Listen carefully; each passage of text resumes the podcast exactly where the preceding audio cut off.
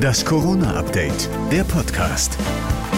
Seit zweieinhalb Monaten ist er Ministerpräsident in Nordrhein-Westfalen. Schon vor seiner Wahl im Landtag war klar, das wird kein Zuckerschlecken. Wir sind mittendrin in einer Pandemie und die täglichen Infektionszahlen haben auch bei uns in Nordrhein-Westfalen in den vergangenen Tagen wieder etwas zugenommen. Und darüber wollen wir reden. Wir wollen darüber reden, wie es jetzt weitergehen soll in der Pandemie, speziell bei uns in Nordrhein-Westfalen, mit Hendrik Wüst, Ministerpräsident in Nordrhein-Westfalen. Guten Tag, Herr Wüst. Hallo, Herr Nassiandi. Sie sind seit kurzem erster Kapitän auf dem großen Dampfer Nordrhein-Westfalen. Wie fühlt sich das an, auf der Brücke zu stehen? Ja, es ist eine große Verantwortung, gerade äh, in dieser Zeit mit der Pandemie ähm, ist, ist viel zu tun, ja. Wann haben Sie aufgehört, in den letzten zwei bis drei Monaten sich zu fragen, kann ich das überhaupt? Die Frage äh, ist so abstrakt, dass man sie sich eigentlich nie, nie stellt. Die Aufgaben kommen und man packt sie an. Es haben uns sehr, sehr viele Fragen zum Thema Corona erreicht. Das soll auch das Hauptthema dieses Gesprächs sein.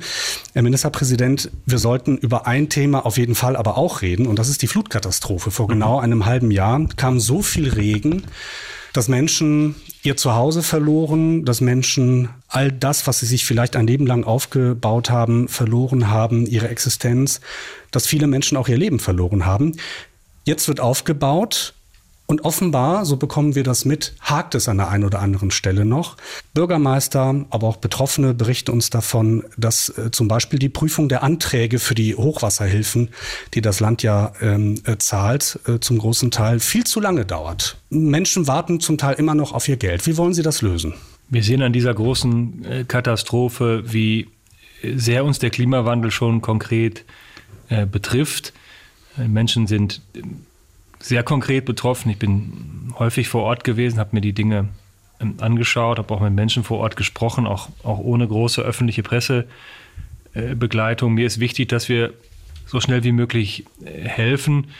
Ähm, wir haben zusätzliches Personal äh, eingestellt, damit das äh, schneller geht. Ähm, gestern hat die zuständige Ministerin nochmal Dinge beschrieben, die beschleunigen sollen, dass ausgezahlt wird, äh, ausgezahlt wird, auch ohne zu warten, ob ein Bewilligungsbescheid akzeptiert wird, sondern sobald der Bewilligungsbescheid fertig ist, soll, soll Geld fließen, damit es noch deutlich schneller geht und wir noch schneller den Menschen helfen können. Das ist mir ein wichtiges Anliegen. Ein Problem, das uns öfter zu Ohren kommt, ist, dass ähm, Menschen nicht so lange warten wollen oder können, bis Geld kommt äh, vom Land, gerne in Vorleistung gehen würden, bei den Handwerkern sich das aber nicht leisten können. Also da ist so eine, eine Lücke auf der einen Seite. Auf der anderen Seite brauchen Sie für die Anträge auch Kostenvoranschläge von Handwerkern. Finden Sie mal einen Handwerker, der die Zeit findet. Das ist so eine Schwierigkeit. Können Sie da nicht helfen, nichts tun als Land? Wir wollen gerne, gerne unterstützen, ähm, wenn es auch darum geht zu werben, dass Handwerker kommen aus, aus anderen äh, Regionen. Da gibt es auch Ansätze, dass wir den Druck da ein bisschen äh, rausnehmen und die, und die Handwerker schneller verfügbar sind. Aber der entscheidende Punkt ist einfach, dass das Geld schnell fließt, dass die Menschen Aufträge geben können, ohne die Sorge zu haben, dass sie äh, das Geld nachher nicht haben. Also der, der Hauptpunkt wird einfach sein, da schneller zu werden und dafür sind jetzt alle Anstrengungen äh, zu machen und werden auch gemacht. Es ist ja schön, dass was die Infrastruktur angeht, Schulen, Brücken, Straßen, vieles wieder aufgebaut äh, werden konnte. Oft an genau der Stelle, wo es stand. Stellen Sie sich als Land die Frage, ob das sinnvoll ist? Standort ist eine Frage, auch der Standard ist eine Frage. Ähm, man hat äh, bei Brückenbauwerken beispielsweise die, die Durchlässe äh, größer gemacht, damit das Wasser mehr Raum hat äh, bei einem nächsten Starkregenereignis. Ähm, das sind natürlich die, die Fragen, die man jeweils auch beim Baustandard ähm, äh, beachten muss. Das ist an der einen Stelle äh, wie beispielsweise an der Brücke natürlich ganz augenscheinlich, bei anderen Stellen ist es ein bisschen komplizierter. Ähm, das wird eine Daueraufgabe sein, sich auf den Klimawandel, auf zunehmende Starkregenereignisse vorzubereiten und daraus auch ganz konkret Ableitungen zu ziehen für äh, eben den Bau von öffentlicher Infrastruktur, aber auch von Privathäusern. Wir sind das erste äh, Land mit einem äh, Klimafolgengesetz, Klimafolgenanpassungsgesetz, mhm. das da äh, darauf reagiert hat. Das haben wir schon vor der Flut begonnen, äh, das zu machen. Und ich glaube, das wird ein, ein Thema sein. Klima äh, Schutz betreiben auf der einen Seite, aber das, was unvermeidbar ist, auch umzusetzen in ganz konkrete Veränderungen, eben auch beim Bauen. Letzte Frage zu diesem Themenkomplex. Viele Menschen sind traumatisiert durch das Erlebte. Es gibt meist durch Spenden finanziert äh, sehr gute psychosoziale Betreuung von den Maltesern und von anderen Hilfsorganisationen. So langsam versiegen aber die Spenden. Können Sie da als Land nicht was unternehmen? Also ich bin, bin sehr offen dafür zu helfen nach dieser großen Katastrophe. Wir haben eine große Solidarleistung in der Bevölkerung gehabt, auch äh, innerhalb der Bundesrepublik der Länder, äh, die sofort Geld zusammengeschmissen äh, haben. Ähm, wenn es nötig ist, an der Stelle äh, was zu tun, bin ich dafür sehr, sehr offen. Es haben uns sehr, sehr viele Fragen erreicht, Herr Wüst, von Hörern, unglaublich viele. Und ich möchte möglichst äh, viele der, der Themen in diesen Fragen in unserem Gespräch mit aufnehmen zum Thema Corona. Wir haben die Hörerfragen etwas sortiert und einem wirklich sehr, sehr großen Teil, ich möchte fast sagen, fast die Hälfte, äh, da geht es um das Thema Kinder, Kindergarten, Schule, Universität. Wir legen los mit einer Frage aus äh, Gefelsberg. Sehr geehrter Herr Wüst, mein Name ist Sabrina Knief. Ich bin Mama von zwei Töchtern, neun und elf Jahre alt und ich komme aus dem wunderschönen Ennepe-Ruhr-Kreis. Meine Frage lautet, meine beiden Kinder gelten seit heute als vollständig geimpft. Also sie haben ihre zweite Impfung vor 14 Tagen bekommen. Und ähm, ja, was haben sie nun für Vorteile nach dem neuen Corona-Regelwerk. Ich konnte dem entnehmen, dass sie behandelt werden wie doppelt geimpfte Personen ähm, und gelten jetzt für drei Monate insoweit so, dass sie von der Quarantäne befreit sind als Kontaktperson oder wenn sie als Kontaktperson gelten. Aber was ist denn nach diesen drei Monaten. Die Kinder haben keine Chance, sich eine dritte Impfung verpassen zu lassen, beziehungsweise sich boostern zu lassen unter zwölf. Und gibt es eventuell noch weitere Dinge, die in Planung sind, dass sie Vorteile dadurch haben, dass sie geimpft sind? Vielen herzlichen Dank. Also der erste Vorteil äh, bei, bei, der Impfung ist natürlich, dass man geschützt ist, dass man selber äh, geschützt ist, dass auch die, das Risiko sinkt, andere äh, anzustecken. Und ich freue mich erstmal darüber, ähm, dass die Mutter ähm, ihre Kinder unterstützt hat, dass geimpft wird, dass sie ihre Kinder hat impfen lassen. Da bin ich sehr, sehr dankbar für, dass das gemacht wird. Ist am Ende ja immer auch eine Entscheidung der, der Familie.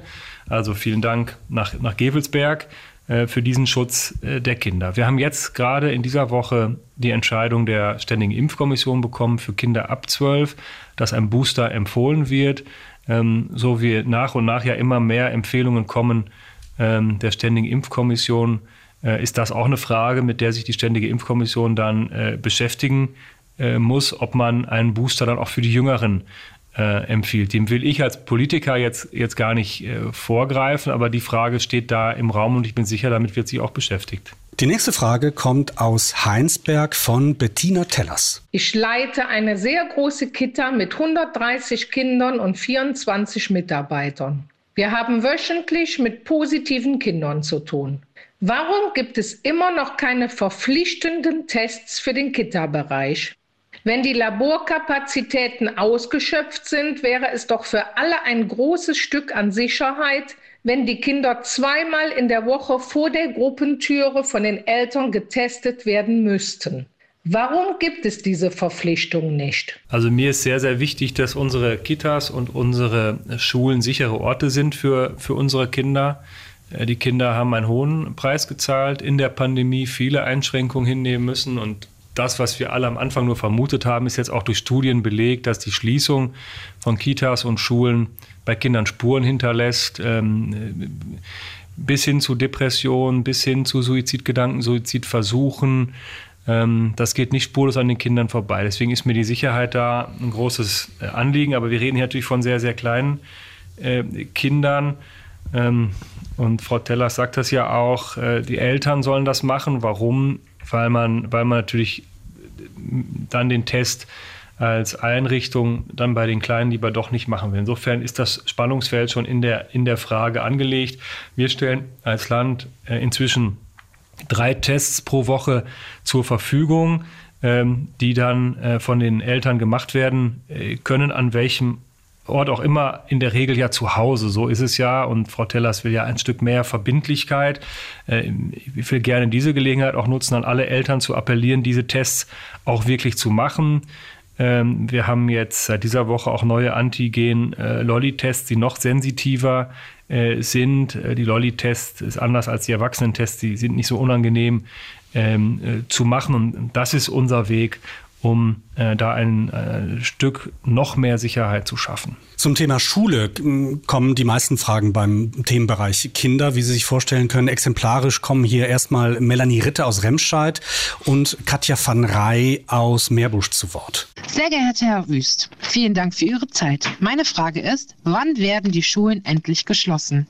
Damals hieß es, bei einer Inzidenz von 165 schließen die Schulen automatisch. Nun haben wir Inzidenzen von weit über 500. Ein aggressives Virus, was hoch ansteckend ist. Und die Kinder sitzen immer noch mit 35 anderen Kindern in eiskalten Klassenräumen. Es gibt keine Lüftungssysteme, es gibt nichts. Die PCR-Tests-Ergebnisse werden nicht innerhalb von 24 Stunden übermittelt. Was muss passieren, damit die Schulen endlich schließen? Hallo Herr Wüst, mein Name ist Katja van Rey, ich komme aus Meerbusch und mich interessiert, warum Politik digital stattfinden darf, aber Kinder in die Präsenz müssen. Politiker sind in der Regel dreimal geimpft, haben Luftfilter. An Schulen sieht das ganz anders aus. Die Kinder haben keine FFP2-Masken, beziehungsweise nur sehr wenige. Die Masken sind nicht dauerhaft auf dem Gesicht, weil es wird getestet und gegessen im Klassenraum. Die Kinder sind größtenteils ungeimpft. Es gibt kaum Luftfilter. In den Nachbarländern kann man sehen, dass das Virus nicht harmlos ist und auch Omikron nicht harmlos ist und dass Long-Covid auch nicht zu vergessen ist. Ich würde gern wissen, wann dürfen wir denn unsere Kinder schützen? Vielen Dank. Da waren jetzt sehr, sehr viele Fragekomplexe drin. Fangen wir bei den Zugespitzten an. Wann werden endlich die Schulen geschlossen, Herr Wüst? Bei uns hat es Priorität, dass die Schulen offen bleiben, dass wir Kindern ein Unterrichtsangebot in Präsenz äh, machen, dass wir die Kitas auch offen halten, dass wir den Kindern so viel Normalität wie möglich, aber eben auch so viel Sicherheit wie möglich organisieren, weil wir wissen, und das ist eben anders, als wenn wir Erwachsene eine Videokonferenz machen, ob, ob in der Firma oder auch in der Politik, äh, wissen wir, dass das Lernen äh, im direkten Kontakt äh, deutlich effektiver ist, dass die Kinder besser lernen, als wenn sie vor einem Bildschirm sitzen. Das ist Hirnforschung seit vielen Jahren äh, bekannt. Also Ihre Antwort USA ist hoffentlich nie. Getestet. Hoffentlich werden meine, die Schulen nie geschlossen. Deswegen oder? ist meine Antwort, die Schulen so lange offen zu halten, wie wir es verantworten können. Deswegen schaffen wir so viel Sicherheit wie eben geht mit der Maskenpflicht äh, im Unterricht. Das ist auch eine Einschränkung, die, die tut mir auch für die Kinder teilweise in der Seele weh, wenn ich das sehe. Aber das ist nötig, um Sicherheit zu schaffen mit den Tests, die wir machen. Äh, wir sind sehr früh angefangen. Andere Länder haben bis heute nicht so viele Tests im Unterricht, äh, wie wir das machen, um Schule sicher zu machen. Jetzt ja auch nach den Ferien wieder sofort angefangen mit Tests. Auch in den letzten Tagen vor den ähm, Weihnachtsferien haben wir sehr, sehr viel äh, getestet. Ähm, um Schule sicher zu machen. Deswegen wollen wir die Schulen so lange wie möglich offen halten. Es geht um Bildungschancen, es geht um soziales Miteinander, es geht auch um Dinge, die man nachher nicht einfach wieder aufholen kann. Mhm. Äh, und deswegen äh, ist das äh, unser Weg, den ich so lange wie möglich gehen möchte, so lange wie es verantwortbar ist. Da gab es noch ein anderes Thema, das angesprochen wurde, und das waren die Tests an den Grundschulen, speziell die PCR-Tests. So, da hören wir allenthalben in dieser Woche, die Labore kommen nicht nach. Viele Schülerinnen und Schüler müssen zu Hause bleiben, nicht weil sie etwa Kontaktpersonen oder positiv wären, sondern weil das noch gar nicht klar ist. Die Labore kommen nicht nach. Für viele Eltern, die sich bei uns melden, ist das ja eine Riesenpleite. Auch von Ihnen als Politik, Herr Wüst. Absolut, das hat diese Woche an einigen Stellen nicht funktioniert. Eins von den äh, zwölf Laboren im Land, die diese Tests auswerten, hatte eine Softwarepanne. Ähm, die ist behoben worden. Man hat uns zugesagt, dass das jetzt in Ordnung ist. Wir gucken da sehr genau drauf, um notfalls, wenn sich das nicht äh, richtig einspielt, wenn das nicht schnell genug in Ordnung kommt, auch äh, massiv gegenzusteuern, weil das muss dann funktionieren. Das ist unser, unser Sicherheitsnetz. So machen wir Schule äh, sicher und das muss funktionieren, bin ich, bin ich total bei Ihnen. Uns erreicht, Herr Ministerpräsident, eine Geschichte aus Hagen. Ein 13-jähriges Mädchen namens Jasmin Telsemeyer streikt an ihrer Schule, weil sie nicht mit Ungeimpften zusammen in einem Raum sein will. Sie ist in dieser Woche mit dickem Anorak, mehreren Decken zur Schule gekommen, hat gesagt, bitte gebt mir die Aufgaben, hat sich dann nach draußen gesetzt. Die Schulleitung hat ihr dann äh, doch irgendeinen anderen getrennten Raum äh, ähm, nur für sie alleine gegeben. Das ist aber nicht das, was sie will. Sie will, dass die Ungeimpften sich impfen oder irgendwie eingeschränkt werden. Sie will nicht mit ungeimpften Mitschülerinnen und Mitschülern in einem Klassenraum äh, sitzen. Sie selbst ist dreifach geimpft. Äh, erstmal die Frage, was halten Sie von so einer Aktion? Das ist ja so ein bisschen Fridays vor Impfung. Ja, ich würde mir auch wünschen, dass sich alle Menschen impfen lassen, äh, die es können, die es dürfen, für die das äh, gesundheitlich geht. Insofern finde ich das Anliegen, äh, für Impfung zu werben äh, und dafür auch zu demonstrieren, äh, finde ich erstmal richtig und sympathisch. Jedenfalls ist mir das viel sympathischer als die sogenannten Spaziergänge gegen das Impfen. Ähm, ich finde vor allen Dingen aber hier bemerkenswert, ähm, dass ähm, die Jasmin aus Hagen ähm, für ihr Recht auf Unterricht und für Sicherheit äh, eintritt. Und das sind genau die Dinge, die uns ja als Politik auch als Aufgabe äh, mitgegeben sind, für Unterricht und für Sicherheit zu sorgen. Das sind genau die beiden Dinge. Also ich kann das total gut äh, verstehen und habe große Sympathie für die Anliegen, bin aber auch äh, froh, dass man eine Lösung gefunden hat ähm, für Jasmin, dass man äh, ihr jetzt ein, eine Möglichkeit gibt, Unterricht zu haben, sicher zu sein. Ähm, die, äh, die Stadt, der Schulträger hat das, finde ich, äh, sehr ordentlich gelöst, ihr da jetzt einen, einen Raum zu geben, wo sie, wo sie auch aufgrund ihrer ihrer Vorerkrankung sicher ist. Jasmin hat uns auch eine E-Mail geschrieben mit Fragen an Sie. Daraus möchte ich kurz zitieren. Sehr geehrter Herr Wüst, wie bereits letzten Freitag nach dem Bund-Länder-Gipfel in meiner E-Mail an Sie noch einmal meine Frage. Sie stehen offenbar in E-Mail-Kontakt. Okay, großes Schulterzucken, okay. Die Frage lautet, warum muss ich als bereits Geboosterte sechs Stunden täglich zwischen den Ungeimpften in der Schule sitzen?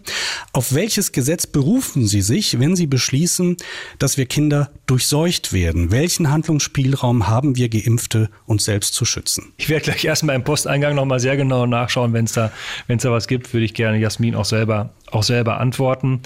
Ähm, die Schulpflicht gilt ist sozusagen die Antwort auf, auf die rechtliche Frage. Ähm, und es geht halt einfach wirklich darum, den, den Kindern Unterricht äh, äh, anzubieten, äh, die beste Bildungschancen anzubieten, auch in dieser, in dieser Pandemie. Ja, die Maske, ich habe es eben schon mal gesagt, die Maske ist natürlich ähm, eine Belastung, aber ich glaube am Ende immer noch besser, ähm, als wenn, wenn wir nachher äh, eben keinen Unterricht mehr anbieten. Das ist das Spannungsfeld, Unterricht, Sicherheit äh, hintereinander zu kriegen, ähm, mhm. das ich mit Jasmin total teile und wir tun alles dafür, dass es gelingt.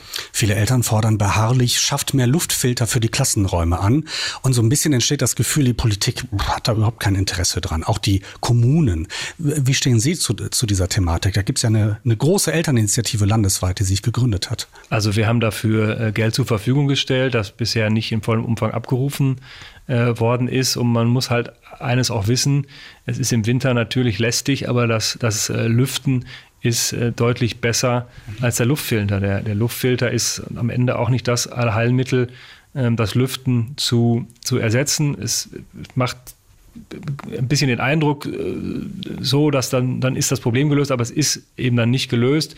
Ähm, äh, deswegen ähm, wird der Luftfilter am Ende nicht die alleinige Lösung sein. Gelüftet werden muss eben auch bei diesen Temperaturen leider, leider auch noch. Es gibt noch mehr Sicherheit, wenn man das regelmäßig tut. Wir hätten noch eine Frage eines äh, Studierenden. Sehr geehrter Herr Ministerpräsident Wüst, mein Name ist Fabian Gut, ich bin 29 Jahre alt und studiere VWL im Master an der Ruhr-Uni Bochum. Wir starten nun gemeinsam ins dritte Jahr der Pandemie und während über die Situation der Schülerinnen und Schüler oft berichtet und debattiert wird, befinden wir Studierenden uns vergessen im vierten Online-Semester. Viele mussten Praktika oder Auslandssemester absagen und haben ihre Kommilitoninnen und den Campus noch nie in der realen Welt getroffen. Auch Möglichkeiten zum Netzwerken und zur Berufsorientierung finden seit zwei Jahren nicht statt. Andere haben ihre Jobs verloren und immer mehr leiden psychisch unter der Pandemie bzw. den Maßnahmen zu deren Bekämpfung. Die Unterstützungsangebote seitens der Hochschulen und Studierendenwerke können auf die gestiegene Nachfrage nicht reagieren und stagnieren im besten Fall, weil ihnen die finanziellen Mittel fehlen. Gleichzeitig ist die Soforthilfe für Studierende ausgelaufen und NRW wurde im Gegensatz zu anderen Bundesländern die Regelschulenzeit noch nicht verlängert. Daher möchte ich gerne von Ihnen wissen, was werden Sie in Ihrer Funktion als Ministerpräsident und Vorsitzender der MPK tun, um die Lage der Studierenden zu verbessern? Ja, das ist wirklich ähm, auch für die Studenten, Studierenden eine, eine schwierige Zeit Ähm, ich habe selber auch äh, studieren dürfen und äh, habe äh, schon auch genossen, den Teil, der jenseits der Uni stattgefunden hat, mal ein neues Umfeld kennenzulernen, außerhalb der eigenen Heimat. Ich habe in Münster studiert, die schöne Stadt kennenzulernen, auch äh, nach Feierabend mal ein Bierchen zu trinken.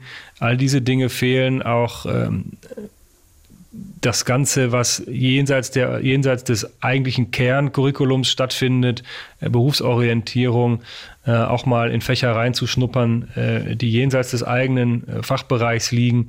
Da ist mir, ist mir schon total klar, dass da sehr, sehr vieles fehlt. Jobs ist auch angesprochen worden. Ähm, wir haben schon sehr früh auch da zusätzliche Unterstützung ähm, geschaffen, äh, wenn Studierende äh, keine Jobs haben. Sind ja oft dann Kellnerjobs, Gastrojobs, wenn die äh, Gastro zu war oder eben nicht so frequentiert wird, weil die Studierenden selber gar nicht da sind, sondern weil sie alle zu Hause sitzen und gar nicht rausgehen. Also wir haben das schon voll auf dem Schirm. Wir haben das schon sehr präsent auch.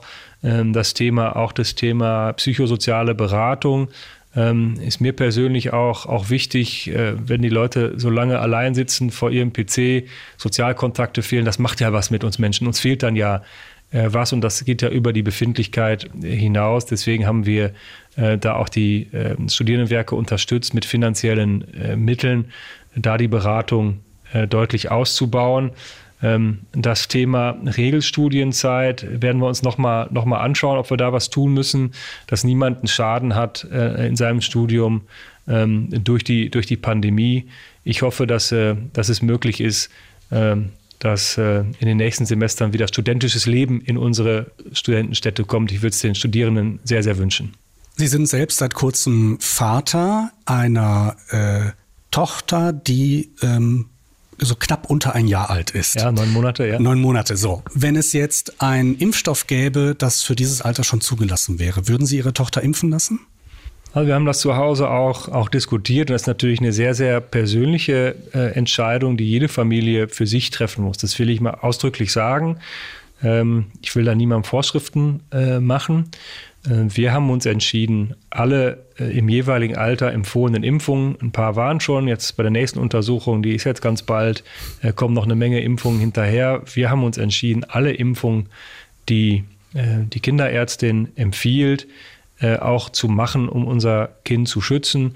Ich habe es für mich persönlich auch immer so gehalten, sei es vor, vor großen Reisen nach Asien oder so, die Impfangebote äh, anzunehmen, die empfohlen werden. Aber wie gesagt, gerade bei Kindern bin ich da, bin ich da sehr sensibel. Da muss, da muss jede Familie, müssen die Eltern ähm, auch selber entscheiden können. Da, da sollte der Staat sich ein Stück zurückhalten. Das heißt, die Antwort ist ja. Die Antwort ist für unsere Familie, weil Sie ja mich als Vater mhm. äh, fragen, ist sie ja. Aber der Ministerpräsident macht den Menschen an der Stelle ganz bewusst äh, äh, keine, keine, äh, keine Vorschriften oder gibt da große Empfehlungen ab. Aber ich für mich, wir für uns haben das in Bezug auf unsere Tochter mit Ja beantwortet. Herr Wüst, wir haben anfangs festgestellt, dass Sie erst seit kurzem, seit zweieinhalb Monaten ungefähr Ministerpräsident sind. Seitdem nehmen Sie an der Runde der Ministerpräsidenten teil, zusammen mit ähm, Bundeskanzler Scholz. Sie nehmen nicht nur teil, sondern sind sogar der Vorsitzende dieser Runde. So als Außenstehender hat man manchmal den Eindruck, da sitzen Leute zusammen, die sind sich äh, oder die müssten sich spinnefeind sein. Es ist manchmal schwierig, einheitliche Wege zu finden im Kampf gegen die Pandemie. Äh, es ist manchmal so, dass auch jedes Bundesland danach dann doch irgendwie sein eigenes Süppchen kocht oder äh, eigene Variationen der verabredeten Regeln äh, findet. Wie ist denn die Atmosphäre bei solchen Gesprächen? Also die Atmosphäre ist, ist wirklich gut, mindestens mal ordentlich, denn wir wissen alle, dass wir immer dann erfolgreich sind in dieser Pandemie, wenn die verschiedenen staatlichen Ebenen gut zusammenarbeiten. Das ist der Bund und die Länder, das sind im Übrigen auch die Kommunen, die gerade als es darum ging, für die Boosterimpfung wieder sehr schnell äh, Angebote zu machen, Infrastruktur hinzustellen, einen Riesenjob gemacht haben. Ich habe in den Ministerpräsidentenkonferenzen, in denen es darum ging, immer auch die, die, die Rolle der Kommunen mitvertreten und direkt äh, nach den Ministerpräsidentenkonferenzen Videokonferenzen, Telefonkonferenzen gemacht mit den kommunalen Spitzenverbänden. Also es geht um alle äh, staatlichen Ebenen äh, und wir sind da, wir sind da alle äh, ganz überwiegend äh, bis, bis freundschaftlich äh, unterwegs und, und konstruktiv. Dass es Unterschiede gibt, in Details der Umsetzung, das ist, ähm, das ist völlig in Ordnung. Das würde ich niemandem vorwerfen. Wir hatten vor einigen Wochen noch Inzidenzen mit der Delta-Variante mhm. Ähm, um die 1000 im Süden und Südosten, in Bayern, in Sachsen, auch in Thüringen. Ähm, und in Teilen von Schleswig-Holstein war das Infektionsgeschehen völlig anders. Äh, zweistellige Sieben-Tages-Inzidenzen. Äh, Rendsburg, Eckernförde wurde immer, immer beschrieben. Das kann man dann nicht vergleichen mit, mit Meißen, die damals eine 800er, eine 1000er Inzidenz hatten und, und darüber. Insofern ähm, definieren Das kehrt sich immer, jetzt um, ne? Jetzt, ja, ja, bei der, bei der Delta-Welle sieht es so aus, als kämen sie ziemlich, ziemlich klar von, von Norden und Westen. Da dreht es sich jetzt um und äh, das ist auch eigentlich jedem klar, der da sitzt. Und deswegen gehen wir auch da äh, gut miteinander um. Ähm, es ist jedem klar, es kann jeden erwischen bei aller Technisierung, äh, bei, bei allem ähm, Bestreben von, von Politik, von Staat, äh, die Menschen bestmöglich zu schützen, ist da auch ist da auch was drin, das wir nicht greifen können. Und das sieht man eben, dass die eine Welle mal von Osten kommt, die andere mal von Westen, von Norden und Süden. Das heißt aber auch, der, der jetzt noch ähm, äh, gute, niedrige Zahlen hat, kann bei der nächsten Welle, kann wenige Wochen später schon äh, als erster dran sein äh, und alle anderen kommen dann später. Und deswegen ist das da ein sehr gutes, konstruktives Miteinander. In der Ministerpräsidentenkonferenz von vorletzten Freitag wurden ja einige neue Regeln beschlossen und besprochen. Zu diesen neuen Regeln haben uns ebenfalls sehr viele Fragen erreicht per E-Mail. Die erste dazu kommt von Andrea. Ähm, da nenne ich absichtlich nicht den Nachnamen, weil sie arbeitet an einem Gesundheitsamt in Nordrhein-Westfalen. Und die hat in den vergangenen Tagen viele Tränen erlebt, sowohl bei sich, bei ihren Kolleginnen und Kollegen, als auch bei den Anrufern, bei den Bürgern, mit denen sie zu tun hatte, weil viele glaubten, die Regeln, die sie besprochen hatten, seien schon in Kraft. Ja, hallo, hier ist die Andrea. Äh, meine Frage an den Ministerpräsidenten Wüst wäre, warum immer die Beschlüsse der letzten zwei Jahre zuerst in die Presse gegeben werden, bevor die Ämter und anderen Stellen informiert werden, um das auch umzusetzen. In den Ämtern und äh, in den anderen Stellen, auch in den Impfzentren oder in den Arztpraxen, ist es so, dass man grundsätzlich immer die Anrufer hat, die gerade etwas aus den Medien entnommen haben und sofort die Umsetzung durchboxen wollen und äh, schriftliche Verordnungen aber demnach äh, erst Tage später vorliegen. Kann man das nicht mal ändern? Es ist in den letzten zwei Jahren äh, in der Tat immer wieder, immer wieder Thema gewesen. Ähm, wenn die Ministerpräsidenten zusammenkommen, mit dem Bund ist das ja ein ko kooperatives Gremium. Man verabredet sich, gemeinsam Dinge zu tun, die dann aber jeder noch zu Hause umsetzen muss. Äh, gleichzeitig ist natürlich die Frage immer im Raum, was habt ihr denn verabredet? Und diesem Informationsbedürfnis wollen wir natürlich auch eine Antwort geben. Und deswegen wird direkt im Anschluss äh, angekündigt, was kommt. Umgesetzt werden muss dann aber auch noch. So jetzt auch zum Beispiel, was das Thema Quarantäne angeht, ganz praktisch. Ich vermute, dass Andrea und ihre Kolleginnen und Kollegen in den Gesundheitsämtern da auch jetzt viele Fragen zu haben, weil die Fragen auch bei mir ankommen, gerade von Menschen, die gerade in Quarantäne sind gilt jetzt schon die verkürzte Quarantäne oder noch ja. die längere? So, und äh, jetzt war das gestern am Freitag im Bundesrat. Da äh, ist beschlossen worden, die Bundesverordnung äh, und verwiesen worden auf die Institute, Paul-Ehrlich-Institut, Robert-Koch-Institut, ähm, die jetzt ihre Empfehlung daraufhin abgeben. Die wissen natürlich, was auf sie zukommt und werden das sehr schnell tun. Und wir werden auch sehr, sehr schnell dann unsere Landesverordnung entsprechend äh, umsetzen, äh, so schnell wie eben möglich, damit die Menschen Klarheit haben und auch in den Gesundheitsämtern die Fragen korrekt beantwortet werden können und Andrea da jedenfalls keinen Stress mehr kriegt. Nichtsdestotrotz durften die Gesundheitsämter in den vergangenen Tagen aber schon, ich sage das mal etwas laienhaft, nach eigenem Ermessen entscheiden, in Einzelfallentscheidungen. Wir wenden jetzt schon die verabredeten Regeln an. Ja, wir haben, äh, wir haben auf dem Erlasswege die Gesundheitsämter ähm, äh, dazu befähigt, ihnen den Rahmen gegeben, ihnen die Sicherheit gegeben, das in eigenem Ermessen zu entscheiden, äh, was dann äh, eben jetzt äh, sehr zügig schon äh, Verordnungslage wird, ähm, um den Druck auch ein bisschen rauszunehmen äh, von den Kolleginnen und Kollegen von Andrea im Gesundheitsamt und einfach den Menschen ein, ein Stück Sicherheit zu geben, was, was gilt denn jetzt. Ein großer Fragenkomplex bei den Hörerinnen und Hörern betrifft die Frage 2G, 2G Plus. Wie wird das genau nachgewiesen? Also es gibt ja mehrere Möglichkeiten, der Maßgabe von 2G Plus zu entsprechen. Entweder man ist dreimal geimpft, ganz klassisch, ist eine Möglichkeit. Eine andere Möglichkeit, man ist zweimal geimpft und einmal genesen, seit kurzem, ich glaube drei Monate, ist die andere Möglichkeit. Dann gibt's ja aber noch Leute, die sind mit Johnson Johnson damals geimpft worden, praktisch nur einmal, weil das reichte. sind jetzt irgendwann ein zweites Mal geimpft worden. Exemplarisch aus Köln kommt diese Frage. Guten Tag, Herr Ministerpräsident. Mein Name ist Jolante Wegner. Ich bin 43 Jahre alt und wurde letztes Jahr im Mai mit Johnson geimpft. Zu dem Zeitpunkt durfte man sich erst nach sechs Monaten boostern lassen, was ich auch im November mit dem Impfstoff von Moderna gemacht habe. Dieses wird in beiden Corona-Apps jedoch nicht als Booster erkannt, sondern als Impfung 2 von 2. Nun zu meiner Frage. Es soll sich zukünftig keiner testen lassen müssen, der geboostert bzw. dreimal geimpft ist. Was ist dann mit den Johnson-Geimpften? Müssen die sich dann zum dritten Mal impfen lassen oder müssen sie dann immer einen negativen Test vorlegen, um zum Beispiel ins Restaurant oder Fitnessstudio zu gehen?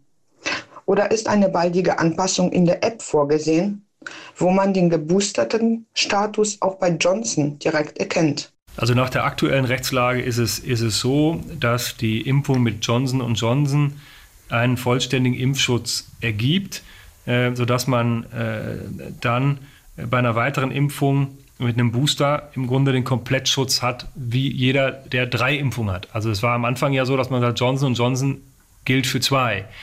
So, ähm, die Folge wäre dann eben für Frau Wegener, dass sie keinen Test benötigt, ähm, äh, in, der, in der App ist das, ist das aber schlecht äh, dargestellt, nicht richtig dargestellt. Ähm, da scheint es Probleme zu geben. Die technischen Fragen sind beim Bund, der diese App äh, verantwortet, auch schon, auch schon bekannt und daran wird an einer, einer Lösung ähm, äh, gearbeitet. Es kann aber sehr gut sein, dass das Paul-Ehrlich-Institut, das solche Dinge äh, mhm. bewertet, das ändert, weil inzwischen alle wissenschaftlichen Erkenntnisse darauf hinweisen, dass mit nur einer Impfung von Johnson Johnson inzwischen kein guter Impfschutz äh, mehr besteht und man da noch mehr machen muss. Aber das ist noch äh, sozusagen in der Mache. Ja, es gibt auch noch ganz viele andere Fragen zur, äh, zur Thematik. Wie weiß ich eigentlich mit meiner Corona-Warn-App nach, wenn ich zum Beispiel genesen bin und so weiter? Das ist möglich, ist aber ungleich umständlicher und nicht jeder, der das kontrolliert, wenn man ins Fitnessstudio möchte oder in, zum Restaurant oder so, äh, äh, blickt da sofort durch. Das ist irgendwie noch strubbelig und muss auch glatt gezogen werden. Ne? Ja, und vor allen Dingen muss es ja dann auch für diejenigen, äh, die, wenn sie sagen, Fitnessstudio, Gastronomie ist kontrollieren, auch sehr klar erkennbar sein. Deswegen ist die Frage von Frau Wegner ja im Grunde eine zweigeteilte zum, zum Impfschutz und zur Darstellung äh, in der App. Äh, der Bund hat zugesagt, auch Karl Lauterbach hat zugesagt, dass man jetzt eine komplette äh, Liste mal bekommt, wann gilt eigentlich bei jeder möglichen Fallkonstellation jemand als geboostert. Richtig. Welche Impfstoffe, welche Reihenfolge, äh, wenn jemand nach der ersten, zweiten oder zwischen der zweiten und der Boosterimpfung eine Erkrankung hatte, wann, wann darf er wieder, wann gilt er und wie lange gilt er dann als, als, äh, als geboostert. Äh, die Zusage vom Bund äh, ist da und äh, es wird jetzt Zeit, dass, das, ähm, dass da Klarheit reinkommt. Auch deshalb, weil das unter den Bundesländern ähm, da auch leicht abweichende Definitionen von 2G Plus gibt, oder? Sie schütteln den Kopf. Also die Länder haben jedenfalls alle sehr einheitlich darum gebeten, dass der Bund diese Definition okay. sehr, sehr klar macht, weil wir allen vor den gleichen Voll Vollzugsproblemen ähm, äh, stehen. 2G Plus wird, wird immer wichtiger. Wir haben das jetzt ja auf die Gastronomie ähm, äh, ausgedehnt und wir haben äh, jedenfalls nahezu alle Länder äh, gesagt, dass der Test entbehrlich ist für Menschen, die sich haben äh, boostern lassen. Äh, spätestens damit wird dann aber auch sehr notwendig, eine sehr klare Definition auch für alle Fallgruppen und alle äh, kleineren äh, Ausnahmen zu haben, wann ist man wirklich geboostert. Und zwar so, dass das sozusagen total einfach vorzeigbar ist mit dem Smartphone. Nur so wird es so funktionieren. Herr Wüst, wann immer Sie können, haben Sie in der Vergangenheit Kanzler Scholz an sein Versprechen erinnert, im Februar, vielleicht sogar im März, eine Impfpflicht anzugehen in Deutschland, eine allgemeine Impfpflicht. Es sieht ja im Moment so aus, als würde das ein bisschen länger dauern. Was denken Sie, so realistisch eingeschätzt, wann bekommen wir in Deutschland diese allgemeine Impfpflicht? Wird das überhaupt noch was? Es geht ja darum, dass wir äh, möglichst im nächsten Winter nicht wieder in die Situation kommen, wie jetzt äh, im zweiten Winter in Folge, dass man wieder äh, über einschränkende Maßnahmen nachdenken muss, um den Gesundheitsschutz der Menschen zu gewährleisten. Gesundheitsschutz der Menschen hat oberste Priorität, aber es muss uns doch jetzt äh, gelingen, so gut zu lernen aus den letzten zwei Jahren, dass wir im dritten äh, Winter in Folge äh, nicht wieder Teile des gesellschaftlichen Lebens runterfahren müssen. Nach Lage der Dinge, Stand heute, nach allem, was wir jetzt wissen, wird dazu eine sehr hohe Durchimpfung notwendig sein. Es müssen noch sehr viel mehr Menschen geimpft sein, ähm, als heute. Und nach allem, was wir sehen, äh, tun das eben nicht alle Menschen freiwillig. Ähm, und äh, daraus ergibt sich ähm, die Debatte über äh, die Impfpflicht. So, und eine, eine solche Impfpflicht muss man ja auch dann durchsetzen. Und äh, das muss dann wirken, auch bei den Menschen. Es muss ankommen, aber die Impfung muss auch wirken vor dem nächsten Winter. Das heißt, über den Sommer äh, muss dann der Vollzug mhm. äh, im Vordergrund stehen. Und deswegen ist wichtig, ähm, dass es da ein, eine, eine zügige gesetzliche Grundlage ähm, gibt. Wir wollen daraus kein Politikum machen und, und keine parteipolitische Sache. Ich bin auch sehr dafür, dass äh, die CDU dort äh, auf die Bundesregierung zugeht äh, und, und ihr anbietet, das gemeinsam äh, zu machen. Es muss ja nachher auch den Bundesrat. Also ähm, ähm ist es wirklich eine, eine gemeinsame Anstrengung. 16 Ministerpräsidentinnen und Ministerpräsidenten haben sich für die Impfpflicht ausgesprochen. Olaf Scholz ja, Scholz ja selber äh, auch. Das ist keine, keine Kleinigkeit, auch sowas, sowas äh, ins Gesetz zu schreiben. Da sind auch sehr, sehr viele sehr komplexe Fragen zu klären. Ähm, das ist ganz sicher so. Aber mit Blick auf den Zeitplan und den Anspruch, im nächsten äh, Winter besser aufgestellt zu sein, gehört für mich die Vorbereitung einer Impfpflicht zu einer vorausschauenden Pandemiepolitik. Das heißt, Sie sind im Moment mit der Impfquote, mit dem Impfverhalten auch von uns hier in Nordrhein-Westfalen nicht zufrieden. Ich bin mit dem Impfverhalten in Nordrhein-Westfalen im Vergleich zu anderen Bundesländern sehr zufrieden. Ich bin sehr dankbar dafür, dass wir überdurchschnittlich viel geimpft sind. Ich bin gerade den Kommunen, den Hilfsorganisationen, allen äh, im Bereich des medizinischen Personals sehr dankbar für die Anstrengungen, die wir November, Dezember, die wir auch jetzt im Januar schon wieder gemacht haben. Bis zu zwei Millionen Impfungen pro Woche, das ist super. Aber es wird nach Lage der Dinge äh, äh, insbesondere mit Blick auf, auf die Delta-Variante in der Vergangenheit haben wir das schon gelernt, äh, aber auch bei Omikron werden 75, äh, 80 Prozent nicht reichen. Wir brauchen eher 90, 95 Prozent. Das sagt uns die Wissenschaft. Mhm. Deswegen ähm, hat das nichts mit Unzufriedenheit zu tun. Ähm, aber wenn man vorausschauende Pandemiepolitik äh, machen will, dürfen wir nicht den Fehler wiederholen des letzten Jahres, als es im Frühjahr, im Sommer dann entspannter wurde, sich keine Gedanken über den Winter zu machen. Wir sollten uns jetzt schon Gedanken machen über den nächsten Winter. Und deshalb, glaube ich, gehört für mich äh, zur vorausschauenden Pandemiepolitik dazu, auch eine Impfpflicht vorzubereiten. Es gehen sehr viele Menschen auf die Straße mit sehr viel Wut im Bauch. Auch uns haben viele wütende E-Mails ähm, erreicht. Ähm, diese sogenannten Spaziergänge treiben auch Sie um. Auch das erwähnen Sie immer wieder, auch in anderen Interviews und, und Pressekonferenzen. Wie wollen Sie Menschen, die, tja, Fragen haben und vielleicht durcheinander und wütend sind, wie, wie wollen Sie da weiterkommen? Die erreichen Sie ja im Moment nicht. Ich glaube, in der, in der Demokratie darf man das Gespräch nie abreißen lassen. Ähm, deswegen finde ich, finde ich auch richtig, dass der Mülheimer Oberbürgermeister beispielsweise auch eingeladen hat, die Menschen, die da demonstrieren gegangen sind, äh, zum Gespräch. Ähm, man, äh, man sollte auch nicht alle in einen Topf werfen. Wer kritische Fragen hat, äh, wer auch die Politik der Regierung kritisiert, der hat in diesem Land auch in der Pandemie die Möglichkeit, in Demonstrationen, in Versammlungen das deutlich zu machen. Und das soll auch so sein. Das, äh, das entspricht unseren demokratischen Spielregeln. Meine herzliche Bitte ist, sich nicht instrumentalisieren zu lassen, sehr genau hinzuschauen, mit wem gehe ich da eigentlich äh, spazieren. Äh, weil da sind eben äh, Rechtsextremisten mit dabei, Antisemiten äh, mit dabei, ähm, die äh, schon für ganz andere Dinge und gegen ganz andere Dinge in der jüngsten Vergangenheit demonstriert ähm, haben. Äh, die nutzen jetzt diese Proteste und die nutzen die Verunsicherung ähm, für ihre ganz eigenen äh, inakzeptablen äh, Ziele. Aber wir werben weiter äh, um all jene, die sich bisher nicht haben durchringen können. Und ich bin auch jedem dankbar, der sich jetzt noch äh, impfen lässt. Wir sehen das, es kommen immer noch Menschen zur Erstimpfung und das ist auch gut so. Je mehr, desto besser. Es gäbe noch viel mehr Fragen von Hörerinnen und äh, Hörern, die müssen wir auf ein andermal vertagen. Für heute herzlichen Dank, Ministerpräsident Hendrik Wüst. Danke Ihnen, Nassiani.